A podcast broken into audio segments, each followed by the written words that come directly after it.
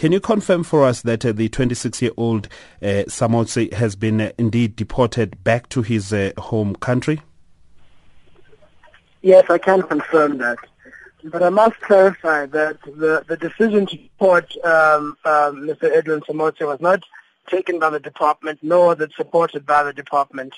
The, the, the decision was taken by three uh, immigration officers who undertook that act against the wishes of the department and against the constitutional ruling.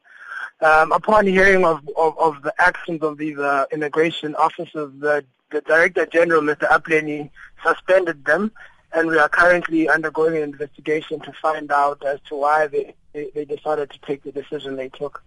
But they worked for the Department of uh, Home Affairs. Yes, but the point I'm making to you is that we, we have very clear procedures on on how to manage issues like this. So what they did was outside of uh, government procedure and outside of the ruling given by the constitutional ruling, and it was outside of the of the decisions and, and the directives given to them by the Director General of the department. Sure. Okay, so, so we are taking disciplinary action against them. All right. So what happens in the meantime to Edwin Samotse then, who has been deported? We are currently in discussions with uh, the department, I mean the, the, the, the officials at, uh, in, in, in, Botswana to try um, ensure that um, we can secure that he's not going to be um, handed the, the death penalty. And then we are also um, trying to see the, uh, the possibility of um, getting him to be returned to South Africa. But ultimately, what we're doing is engaging with uh, with Botswana mm. uh, in the meantime while we we try um, you know find a, an, an amicable solution uh, to to both sides because for Botswana they have their own judiciary system, um, and in their judiciary system they have found they they they are investigating the the Edwin for for murder, and they want him to face the the law on their side. But we also have our own judiciary system, which has given quite a clear ruling on, on an issue of extraditing people who are facing death penalties in their country. Mm. I, I, guess it's a it's a very so tricky situation.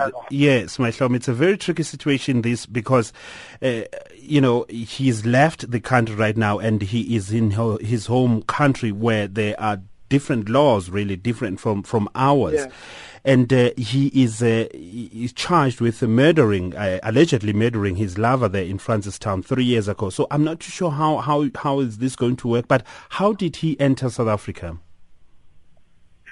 You see, this is the this is the discussion that we need to be having too, because uh, in as much as we respect the constitutional ruling, it, it has implications to the extent that if any any individual commits any atrocity in, in some of the neighboring countries or even abroad, they can come to South Africa, enter South Africa illegally, um, and we will not be able to uh, deport them back to their country if they are facing uh, any death penalty. It's not the first time that this has happened. It happened in the early in the early in the early years of our democracy with um, uh, a gentleman uh, called K.K. Mohammed who was was expected by the United States of being involved in terrorism. And when it was um, when it was when they wanted him um, deported back to America, we couldn't do it. Um, you know, if they were not going to give us assurance of, of uh, that he would not be headed to the death penalty.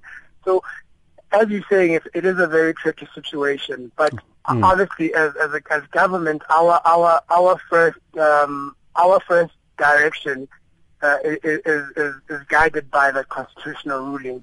Okay. So in as much as we understand that Botswana has its own judiciary and they have their own views, we obviously have to be guided by our own judiciary, and our own judiciary clearly states that we can't deport him, even though we know that he entered South Africa illegally. Okay, let's talk about uh, the, the other story then. Uh, this uh, senior reporter from Botswana's Sunday Standard publication reportedly here in South Africa after penning that article that claimed that uh, President Ian Khama was involved in a car accident. Do you know anything about this? What can you tell us?